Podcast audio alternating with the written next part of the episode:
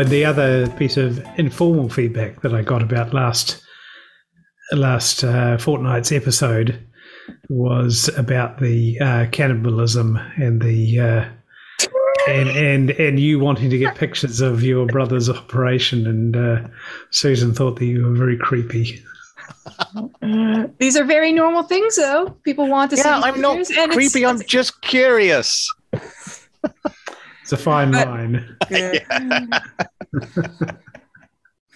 But you know, you know, back then I was like 20, 21 years old. But even then, I'm fascinated by it. It's like, you know, there's all this stuff that you don't get in everyday life. Suddenly there's an opportunity.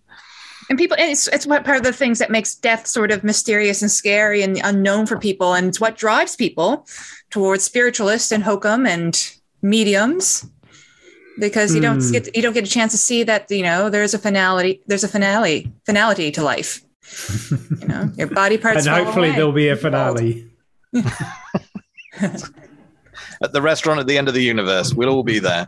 yeah Yeah, well, I was thinking more about before I go out with a bang. It'll be the Ah, okay. All right. You're having a party before you die. Well, maybe. Who knows? You might even be dying on your own terms. I mean, given that we now have legalized euthanasia. Well, that's an interesting point. I, I read some depressing news today about how they reckon that a big chunk of the plankton in the ocean is uh, dying, and that uh, that is likely to cause a major disruption to the food chain in about 25 years. And um, it may result in supposed to mass be, like- human extinction. Weren't plankton supposed to be our new sort of food source in the uh in the next apocalypse or something I think isn't or that it algae SpongeBob? or was it That's algae SpongeBob SquarePants, I think, the chum bucket. Okay, well, I've never watched SpongeBob SquarePants.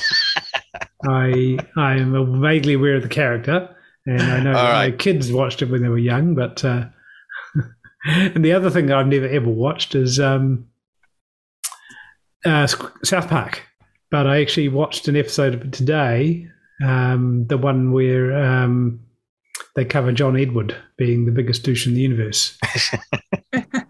oh wow Good that is choice. old that is But important. there, there are others. So the Mormon episode needs to be your next one. Okay, Mm. all the right. Scientology one's also pretty is a classic Yeah, it, that does a good job. But the Mormon one, um, yeah, it has one joke that it plays so well um, that it needs to be watched. Okay, well, I have to see what I can find. Uh, anyway, shall we get started? Yeah, well, we've been recording for five minutes, so I wouldn't blame you if you just added this to the content. Oh, right. Okay. Well, that, that sounds good. Okay. A long Okay. lead into the episode. All right. Uh, in case you uh, hadn't realized by now, you're listening to the car. Uh, no, no. What is it? What do we call this thing? Yeah, Not the podcast? cusp. a No, trash that's your old a dumpster podcast. fire is what we call ourselves Yeah, nah, nah, nah. I, I can't say it right. Neither can you, but give it a try. Yeah, nah. No, You see, you're too posh. a little bit quiet there you're like it's like you're ashamed of who we are All right, Okay. let's start from the top. Oh, all right. Okay. Well, I think I think it's pretty clear by now that we're we're recording the Yeah Nah podcast, and today is the nineteenth of July, twenty twenty two. And so I'm Craig, and with me tonight I've got Bronwyn Kia ora and Mark, Uh, howdy. racist. What? Bronwyn went Kiwi, so I went American. I just thought I was being international. Uh, very good. Okay. Uh, so yeah, so we've been talking for a while, so um, we might just sort of leave that in at the start and uh, just mix things up a little bit, I guess. I hope we didn't say anything that we shouldn't have. We'll find out when Anyway. the letters come flooding in. Yes. Well, well speaking of, speaking of feedback, so um, we've had a little bit of feedback. Uh, so one of the things that uh, one of our regular listeners by the name of Susan wrote to us was that when we had the discussion about uh, the Roe v. Wade uh, overturning in the states, that we one of the things we didn't mention was that it wasn't just uh, people who uh, could become pregnant who are being affected by this, but it's also people who are using drugs to treat other conditions like rheumatoid arthritis and lupus. I think the particular medication that Susan is referring to is called methotrexate. Yeah. So, and the reason the reason that uh, that that's affected is that apparently that can be used as an as an abortifactant, mm-hmm. um, and so uh, pharmacists are uh, reluctant to to um, give it out. I mean, I don't know if I had a chance to discuss it last episode, but um, did I mention anything about misoprostol? Can recall? Ring a bell we all me. listened to the episode last week? Um, because misoprostol is part of that two-stage process for having a medical abortion with early on early on in pregnancy with just drugs. But misoprostol was originally um, marketed and registered as a medication for um, preventing of ulcers when people are taking nonsteroidal nonsteroidal anti-inflammatory medications. However, it was found that oh, hey, it can really cause contractions and and you risk a miscarriage. And what they found is that, particularly in South America, where you had really restrictive abortion laws, and I know we're going back to that abortion topic, but it is quite relevant to what um, Susan's feedback was. Women found that, oh, hey, this is actually a really good drug to use, and there's less risk to it and how it was being used on the black market um, caught the attention of European doctors. And they found that, particularly when babies were coming to term, it was actually a really good medication to use to help um, induce a live birth. Yeah, right. For first time so moms. You could, you could perhaps, if you were potentially going to be late, you could uh, make sure that it was sort of closer to what the official due date was, I guess.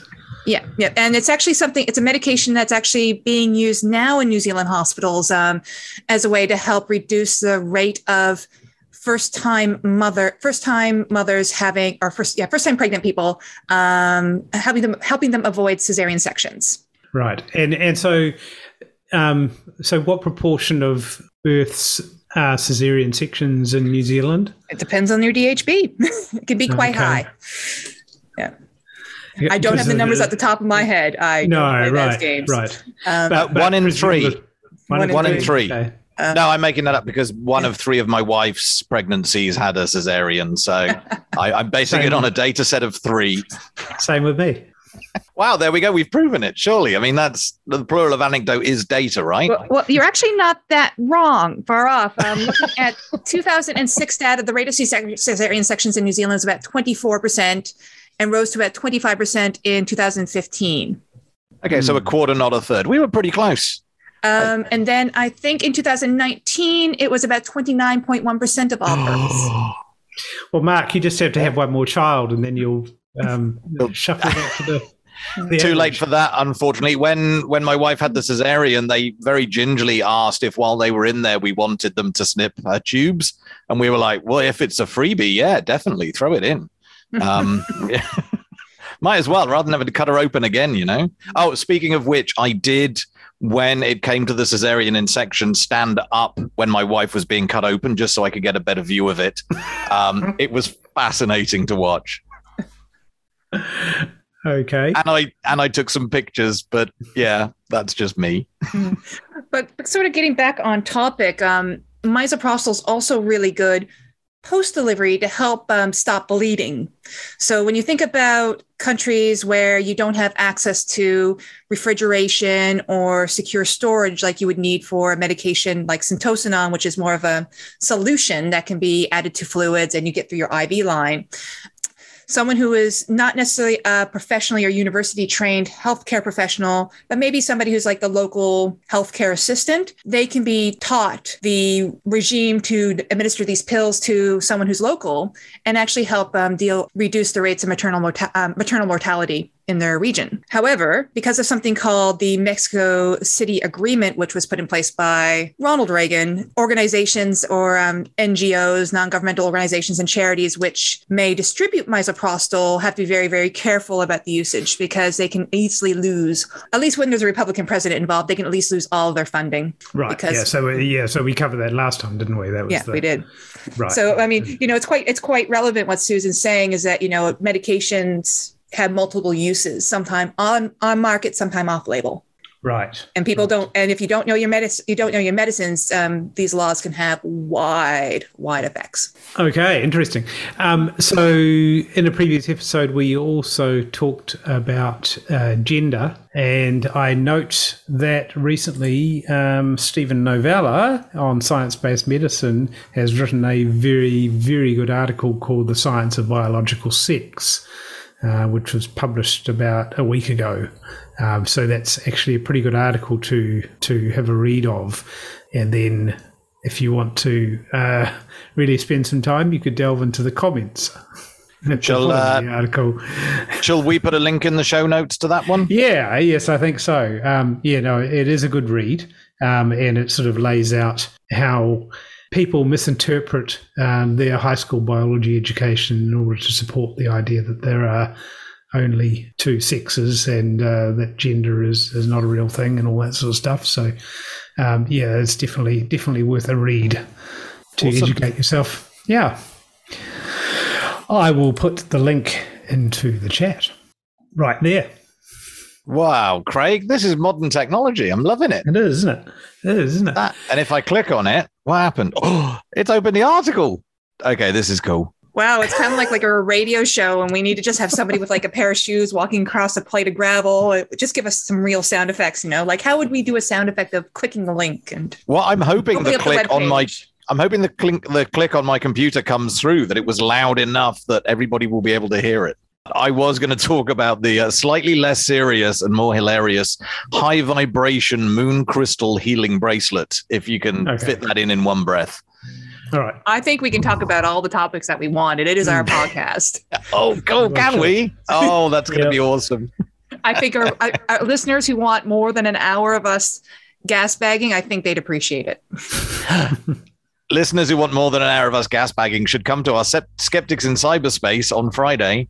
Um, oh, oh, it was too too early for that, wasn't it? That's meant to be end of the I, episode. I'm absolutely We're happy. really, really mixing it up this week. I know. Okay, so the moon crystals, the moon rocks, Uh, Moon yeah, hang on. I think Or, or I three think I just waters. missed- What are we doing? the moon crystals, the moon rocks. What are they? Uh, yeah, so this was something that Mads, one of our regular contributors on Facebook, posted recently. Um, and she'd found a Facebook advert for this high vibration moon crystal healing bracelet, which just reminded me of so many other nonsense bracelets. Um, so I wrote in the newsletter about the amber teething uh, bracelets. There are bracelets and necklaces that you can buy to try and help stop your kids teething. They're dangerous. Um, there's the power balance bands, which were just one of the most stupid of the um, the frauds involving bracelets. The idea that you know they were worth a hundred bucks and could improve sports performance was ridiculous, but somehow they were a real craze. Uh, and then magnetic bracelets. I talked about um, the history, a little bit of the history of magnetic bracelets in New Zealand. A couple of companies who um, who ended up getting into fisticuffs at a wellness fair, which was such a funny thing to read back in the day. Um, honestly, given what I know of the guy that runs one of those two companies, Zentech, I'm not surprised that they ended up having a little bit of a fight. Um, but yes, these people are very opinionated about the fact that A, their product works and B, other people's products don't. But this product that I that I found on Facebook from Mads was kind of exciting at first. It was a moon crystal, and they had this like data sheet about what a moon crystal is. But as I started reading it, I realized that actually it's nothing more than glass. Um, it's silicon dioxide, and they've just basically labeled glass as moon crystal. Et voila! Suddenly, we've got this magical healing thing that sounds all alternative, but it's not. It's just it's it's glass. I, I don't know what else to say about it. It's glass beads on a bracelet. It does not realign your blood cells, which is what they say it does. But beyond that, they also said about your lymphatic nodes and how maybe you could have a lymphatic disease. And did you know that magnets could help treat this and they'll keep you safe from having lymph issues? So there was a real thing of scaremongering in there. But the, the thing they targeted beyond that, the video that was posted was really weird. basically focused on arm flab. And that one was just so odd to see that it had these women who had excess skin around their upper arms and they basically showed it, but then they'd show someone without this. And there was no way of knowing whether it was the same person in both videos. It was just a case of, look, here's someone with arm flab and here's someone without and it was like well how do i know if this is the same person? It was yeah it was a really weird specific thing, to focus on. I don't know how many customers they're going to get from that. And i'm pretty damn sure that these glass beads do not help with this issue. Um, as somebody pointed out to me the other day it might just have been someone that had this problem who you know in the second one might have used clothes pegs to hold them out of the way. Um, i really don't know. There are so many ways of cheating on this this video, um, and it's totally unauthenticated. But I guess it's doing the rounds on Facebook. I think with Facebook, a lot of the time you pay enough money and you get to be put in front of a lot of people. And, you know, a glass bracelet, what, two, three dollars to make? They were charging $25 a piece. So they're going to make a little bit of profit, not a huge amount, but maybe they're maybe they're aiming for volume on this. But the other thing I considered, and I've definitely seen this happen before with products on Facebook, is the fact that you hand your credit card details over to a company on Facebook and it's not just that $25 charge that you see happening. You start to see more charges come rolling in. And uh, yeah, basically, once the company's got your card, they can just keep charging you. So, you know, one thing I wrote about was was the worry that this is what could happen to you, not just for this product, but pretty much anything that's not from a reputable dealer. If you're not buying from a an obviously reputable online shop, there's a chance that this could happen to you, and you've really got to watch out for that. You are protected by your credit card company that, that you can um, get refunds and. Uh, because essentially it is fraud, but still it's a pain in the neck to do because essentially you have to get your credit card replaced and um, yeah, and I think you've got to be fairly quick as well, right? You've got to let them know fairly quickly that this charge has happened. Um, hmm. That you know, after a certain amount of time, I don't think they will reverse the charge for you, or they can't reverse the charge. As as I understand it, uh, having having a uh, a spouse who works in the banking industry, specifically in credit cards, the credit card companies they don't they don't necessarily reverse the charge to the um, I mean, they, they, they don't, in order for you to be protected, they don't need to be able to get the money back from okay. the person you pay the money to. You will get your money back anyway. So sometimes they, they will. It. They'll wear the cost, and this is just their insurance to let people know that it's safe to use your credit card. Yes, because they will cover it even if even if the transaction isn't still ongoing and they can't reverse it. Ah, interesting. Yeah. yeah. Um, but yeah, oh well, I wonder whether so the I, there was a friend I had uh, have the who a few years ago bought a weight loss product on Facebook, and she started seeing extra charges appearing on her card, which was slightly worrying. Um, I'm not hmm. sure whether she ended up getting her money back, but hopefully she did. So, um, have either of you purchased products from less reputable dealers and and sort of been less than pleased with the product you received? not the product, but I. So there was a time last year when either myself or my wife ended up making a purchase somewhere that our credit card details ended up being used uh, in the middle of the night in Australia on several car parts websites. Hmm. There were suddenly purchases for a few hundred dollars going through at like 3 a.m. I think it might have been me. I went onto one of those hippie organic food places online and I bought cacao because I wanted to make fresh chocolate. And I can't help but think that I'm the reason that it happened because they certainly didn't feel like a very reputable seller. I mean, it was a New Zealand company, and I think it's probably less likely they stole my card details, more likely they just didn't look after my card details very well. Um, that you know maybe their payment processor wasn't so good, or maybe their website had been hacked, and people are just sitting there pulling card details as they go through. But yeah, whatever happened, I get the feeling I might have been the one that caused that. Um, right. There was a time when I was a little less savvy about multi-level marketing schemes, and of course, Um, having lived on a military base, I was invited to go hang out with the other military wives. Um, I guess you can say how unpopular I was in high school because I have not received an invitation from any of my former classmates to join their MLMs. so I didn't really have that experience. Um, but nonetheless, it was for a food ingredient what I've now come to know as an MLM. And but they had really it was really good food, maybe a little bit expensive for what it was, but just different flavorings. Anyways, I ordered a kit, not a starter kit, not a join the business kit, but just a particular food ingredient kit. And that was great. I enjoyed it. Wasn't going to buy it again. And then the next month the package shows up on my front door. um, and there's a charge. And so I end up going back to the person who I bought it from, and I'm like, what's this about? And come to find out that she didn't realize it was an MLM either. Even though she was a distributor, she didn't realize it would they would be doing this sort of automatic shipping. I see. So I was, I was able to uh, cancel the membership I didn't realize I had signed up for.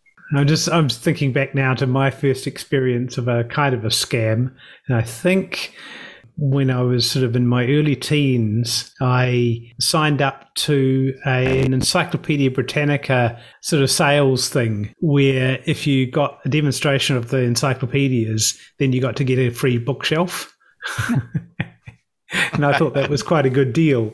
And anyway, so I rode away for that. And this guy turned up at our door and wanted to show us the encyclopedias. And, and I said, well, no, eh, we just want the free bookshelf. and he was he was, uh, I think, a bit pissed off actually because he come out in the middle of the night to do this demonstration. And oh, brilliant! Um, but one thing that's come to mind when you're talking about, you know, I watch the videos, and one thing that sort of comes to mind to me, particularly because there's a lot of emphasis on the um, arm jiggling a lot. Um, that's quite a niche interest for um, people who are interested in the fetishization of fat bodies. You know, is it? Okay, Is yeah. it? The idea, the Wow. idea of you know, people pay money. Um, you know, sometimes they'll do Patreons for just plain YouTube influencers and have them jiggle their jiggle their tummies or wiggle or wiggle parts of their body. People want to pay for that. Oh, well, that that's nice that some people can make money out of that. That Yeah. So sounds I mean, very wholesome. So maybe it's not necessarily all about that piece of glass jewelry. Maybe there's um some other engagement going. They're aiming on, for that market. Mm, okay, you? I'd be um, surprised. I, I wonder Maybe. how big that market is. Well, there, there'll be the eyes who will constantly watch that video over and over again. But yeah, so the, the take home message of this is it's not doing anything. It, it's not realigning your blood cells, which was their big claim. Um, Hmm. That whole idea is laughable that, you know, something slightly magnetic, which, as far as I could tell, they haven't even put magnets on this product. But even if they have, it's not going to be doing anything with your blood cells. And if it did, it's going to attract your blood cells or repel them, which is push them one way or the other. It's not going to magically make them turn and face one direction. Um, and And from memory, having read about this in the past, I believe that the form that the iron is in in your blood cells means that it's actually not ferromagnetic anyway. So magnets Okay. couldn't actually have any effect on it. It's not in Wow. the right form. There's that as well. And yes, I, I would not want to guess whether blood cells facing in the same direction flow better or worse than in random directions. Having studied fluid flow at university, uh, that is a big black box that's very scary, even when it's linear um, or laminar, sorry, let alone when it becomes turbulent flow. So, do you think maybe the skeptics should run a campaign warning people of the dangers of putting magnets near their um, blood cells?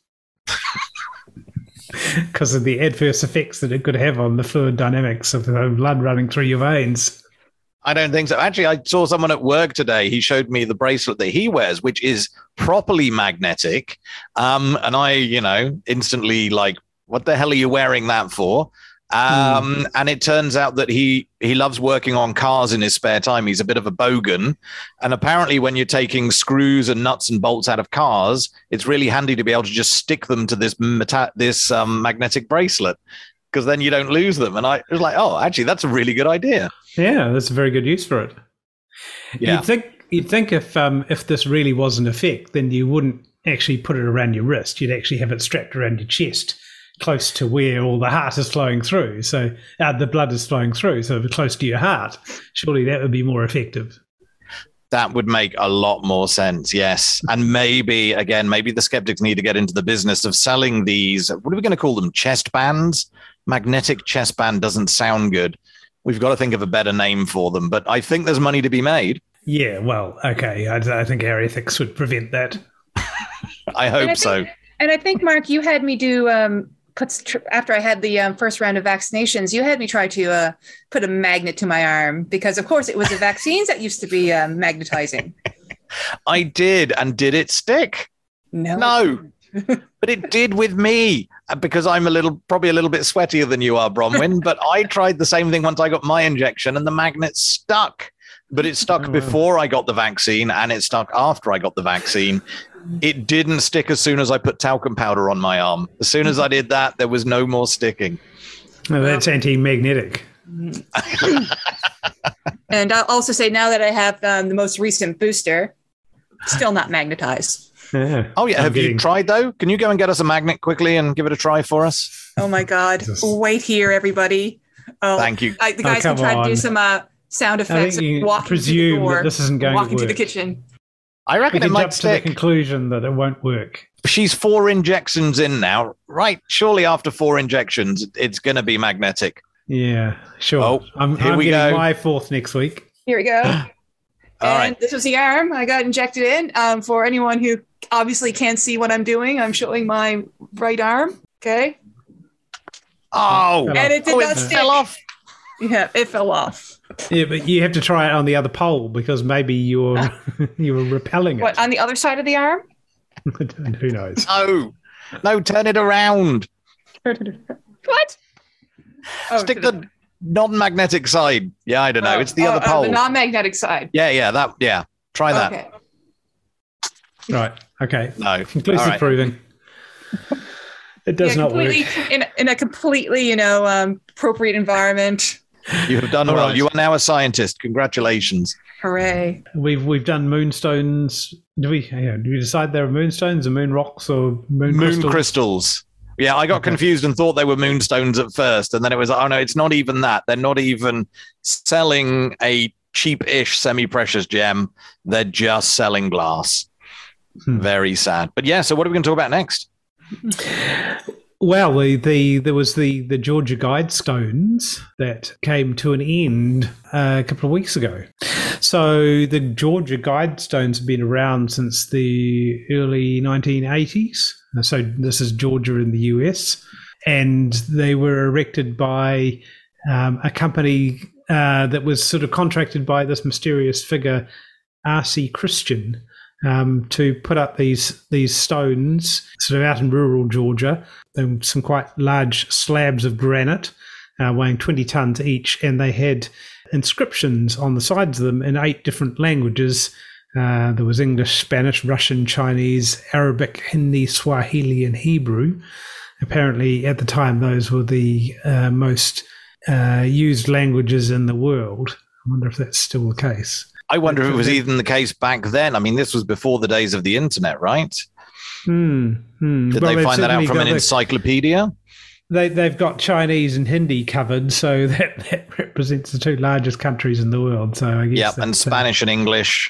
anyway, so there were these um, inscriptions that were sort of controversial and uh, thought to be sort of satanic. Um, so, for example, there's um, maintain humanity under 500,000. No, 500 million in perpetual balance of nature. So uh, I heard this week that uh, this year uh, we're going to be having the 8 billionth human on the earth. Uh, So that's uh, that's um, 16 times what the Georgia Guidestones are recommending. So I guess both of those things are quite shocking. Um, so when when these were erected, um, the pop, the world population was around about four billion, I think, back in back in 1980. Does that sound right? Billion, I not million. Billion, billion. Oh, okay. Billion. But really, Billion, four billion. billion, and Yeah, we've already gone to so. eight billion around now. Wow. Doubling in 40 years. It's not easily Googleable. It wants to show me what the populations are for each of the different countries, so I'm not going to add that up. But um, Four point yes. four billion in 1980. Yes, we've we've grown quite a lot. Uh, yeah, so uh, and this is kind of gets translated into well, this is sort of plays in with the New World Order about how we want to reduce human population, which uh, seems seems to be a misinterpretation of what the in, intention of the of the rules or the or the guides were. I suppose. Um, I think Mark, you were mentioning that um, these these are sort of erected around the time of great fear about, about nuclear holocaust and and a large portion of the population being being wiped out, and how when the population comes back, we would have to sort of maintain it at a lower level. Yeah, so all the 10 rules kind of read like they are a guide for kind of a post apocalyptic Earth. The idea that, um, you know, and at the time it was nuclear war that was hanging over everybody, but there was an idea that mankind was heading a direction where we were going to mostly wipe ourselves out.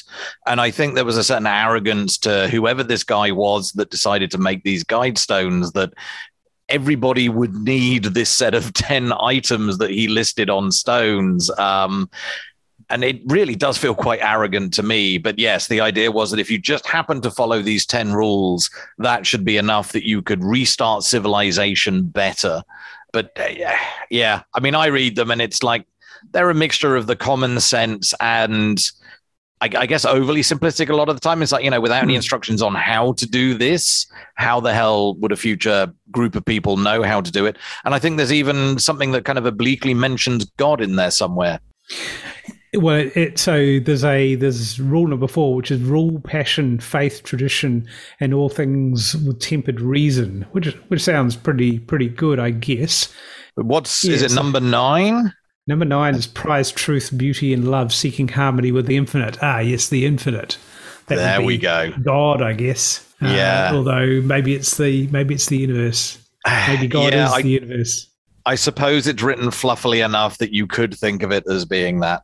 Um, yeah. But what I love about these guide stones is the you know the conspiracy theories that have popped up about them. Right, there have been various ideas over the years about um, not not the proper conspiracy, which is who made them. That's the interesting story.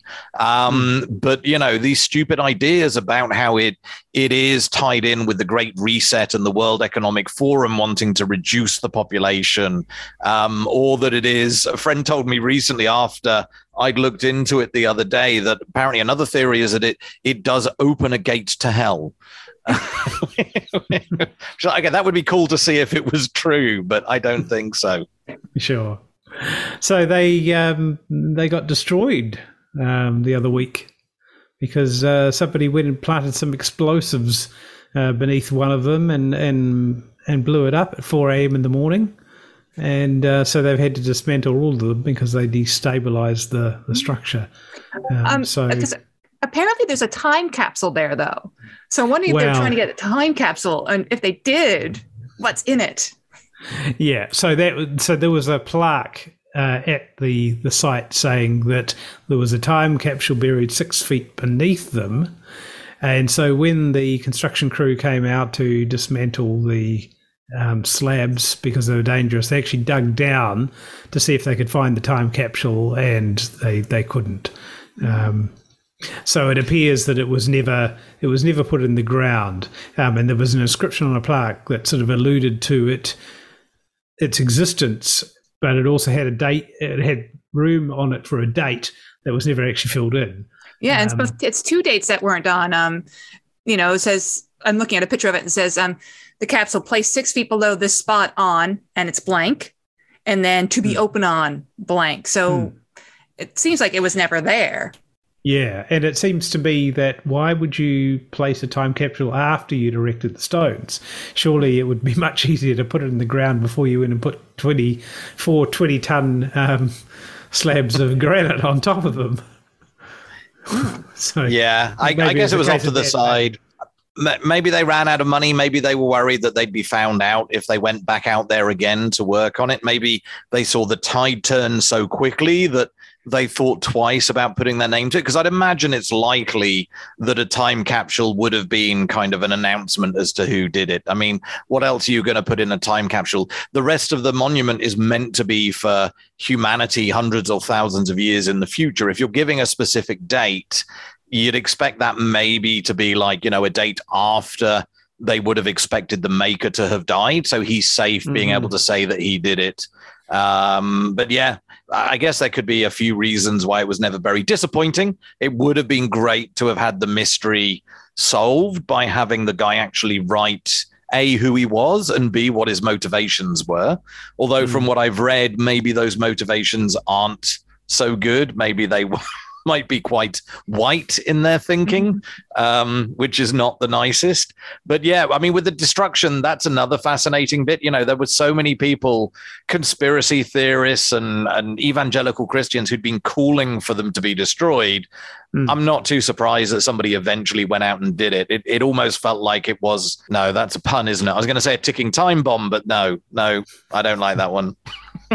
it was, it was just an accident waiting to happen. Accident in scare quotes. I mean, maybe Yeah. we need to see if there's a Q drop regarding these guide stones.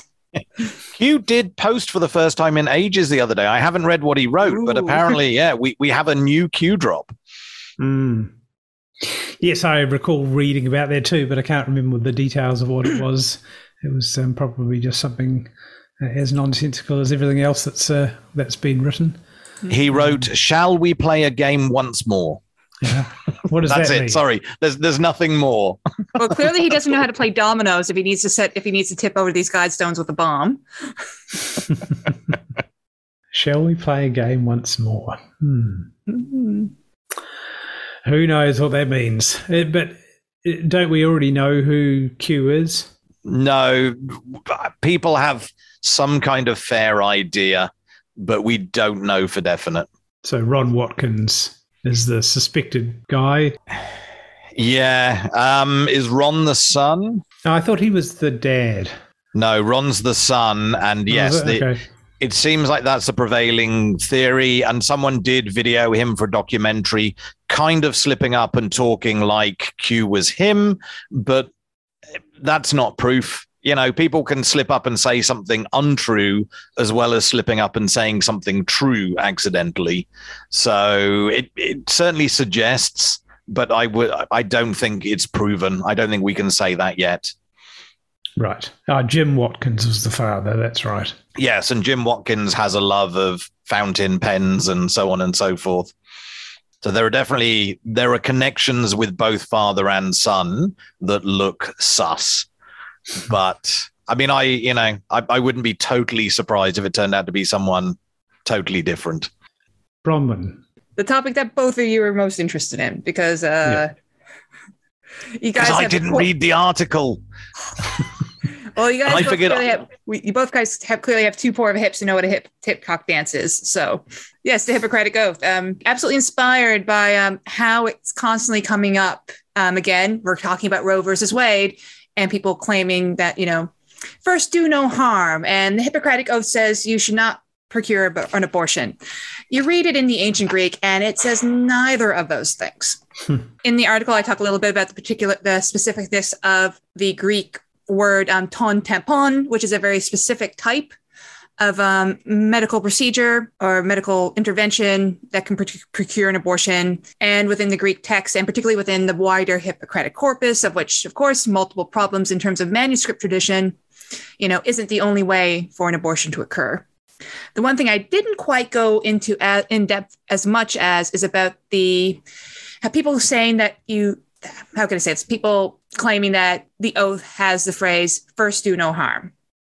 It Mm. doesn't have that. Um, that's that's a translation of a completely different Hippocratic text. What is said, and it- it's interesting because the Wikipedia article that I linked to that has a translation in the section that could potentially be interpreted as saying um, "first do no harm," they translate it as, and I will read it out. Into whatsoever houses I enter, I will enter to help the sick, and I will abstain from intentional wrongdoing and harm, especially from abusing the bodies of men or women, bond or free. However, abusing the bodies of men or women, how would you interpret that phrase? I guess you could you could interpret it one way in that you wouldn't take advantage of um, these people and in sort of a sexual manner or whatever for in touching touching somebody inappropriately. Like, well, I would sort of initially interpret it as saying, you know, you wouldn't hurt somebody. Sure. Yeah. but again, you you were kind of hitting on that on that you know the other way that you can say abuse. Um, the word is aphrodison, kind of like Aphrodite. It means that you're not going to seduce. Oh, It's a very specific translation. Um, you're not going Okay. to seduce or engage in sexual intercourse. So, and so it really taught this whole oath. Some people have suggested that it's a Pythagorean oath. Um, that's been sort of largely dismissed. It is it has a lot of religious overtones because within the culture of ancient Greece and their religious life, there's a lot of emphasis placed on purification and pollution. Things that can cause pollution, which means you cannot enter a religious temple until you go through a cleansing process, include childbirth, murder, death, um, some sexual activities, sacrilege. So when you look through this oath, you're seeing a lot of things where, you know, if it happened in a temple, you're polluting the temple or you're polluting yourself and you need to go through a process of cleansing. So potentially this is more of a religious document than anything else. And I can see Right. why it appeals to Christians and to people who are pro-life. It's something that really reaffirms, you know, their beliefs in a very old, old document that they can reach down the millennia to to draw on as saying, yes, even my ancestors believed in this. It's so true. It's because it's so old. Hmm. Um, Now, now, hang on, hang on. Some people have objected to the use of the phrase pro-life, well, yes, anti-abortion. anti-abortion, forced birthers. Yeah.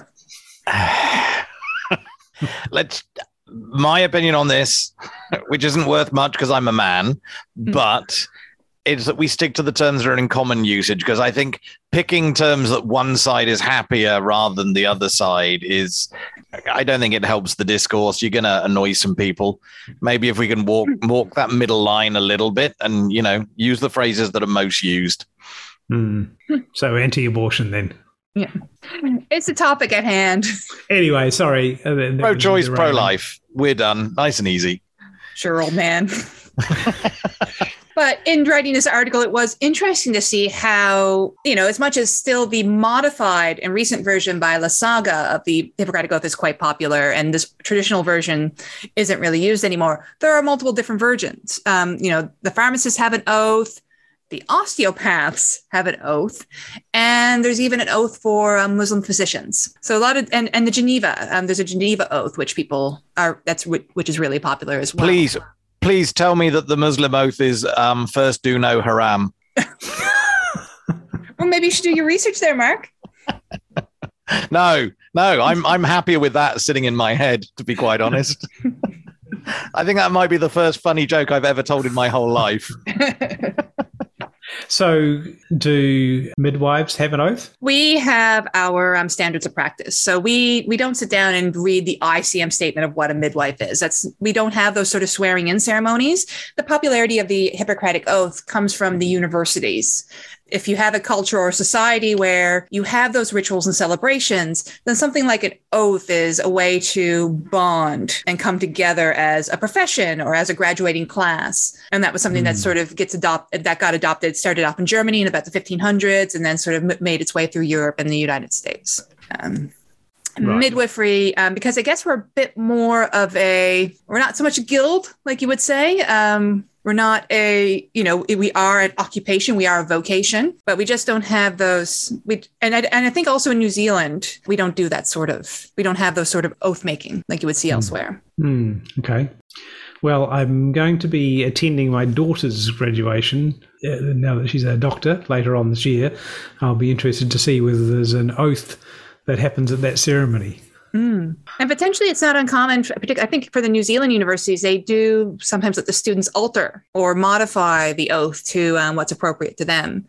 And one Oh. of the medical schools, um, they sort of had the Maori students would um, sort of do something in Maori as well. Okay. so do you know what the kind of common changes would be for someone I think they sort of go again for that more that modified version that's done by Lasagna. So they, you know, you don't you're not making an oath to the gods.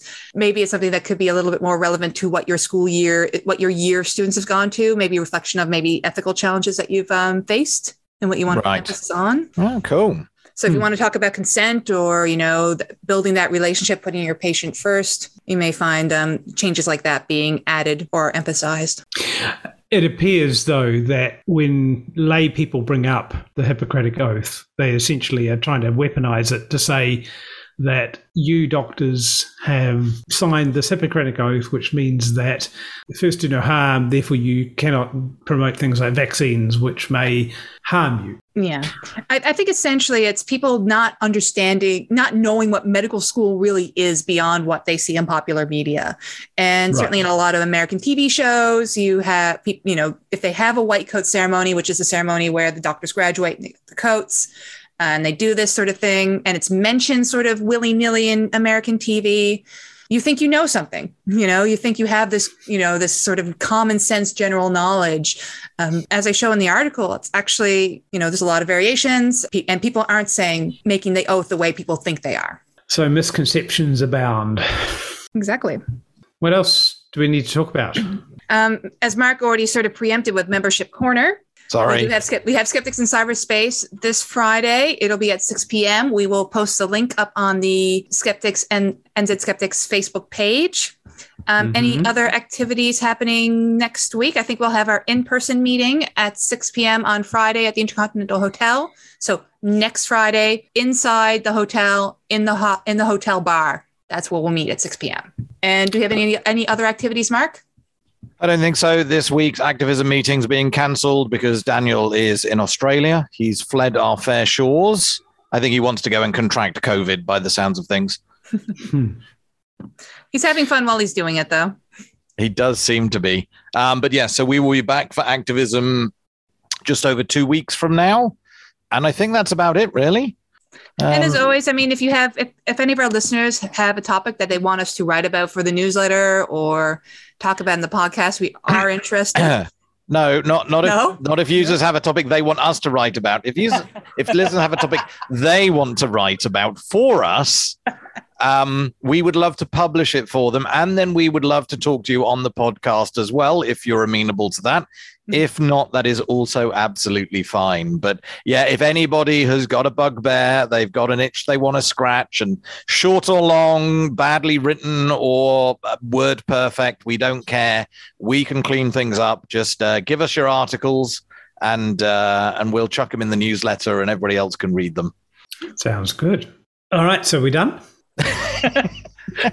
when you put it like that, you make this sound like a chore rather than the joy that it is. Well, it's kind of like he's an got auction. A bedtime is what like, he's got. I do have to reiterate, this is a very enjoyable thing recording this podcast. Good. I good. really, very really good. enjoy very it. Very good. Excellent. Well, you've got to say the same. You can't just say good, good, excellent. You have to agree and say, yes, so do I. I do enjoy it. And then I have to edit it. And that sucks all the joy out. so on balance, well, it comes out a wash. oh dear. Well, thank you for your service to the Skeptic Society, Craig. You're amazing. I know. I know. but I still like being told. anyway. Oh, the glorious leader. oh, Jesus. Yeah, don't overdo it, Bronwyn. Let's keep it genuine feeling, even if we're not genuine. All right. Okay. Well, let's uh, we'll wind this up then. So you have been listening to the Yeah Nah podcast. And if you'd like to give us some feedback, you can come and talk to us on Twitter at YeahNahPod or send us an email to newsletter at skeptics.nz. We will see you all next time. Bye. Au revoir. I don't have anything foreign. Bye.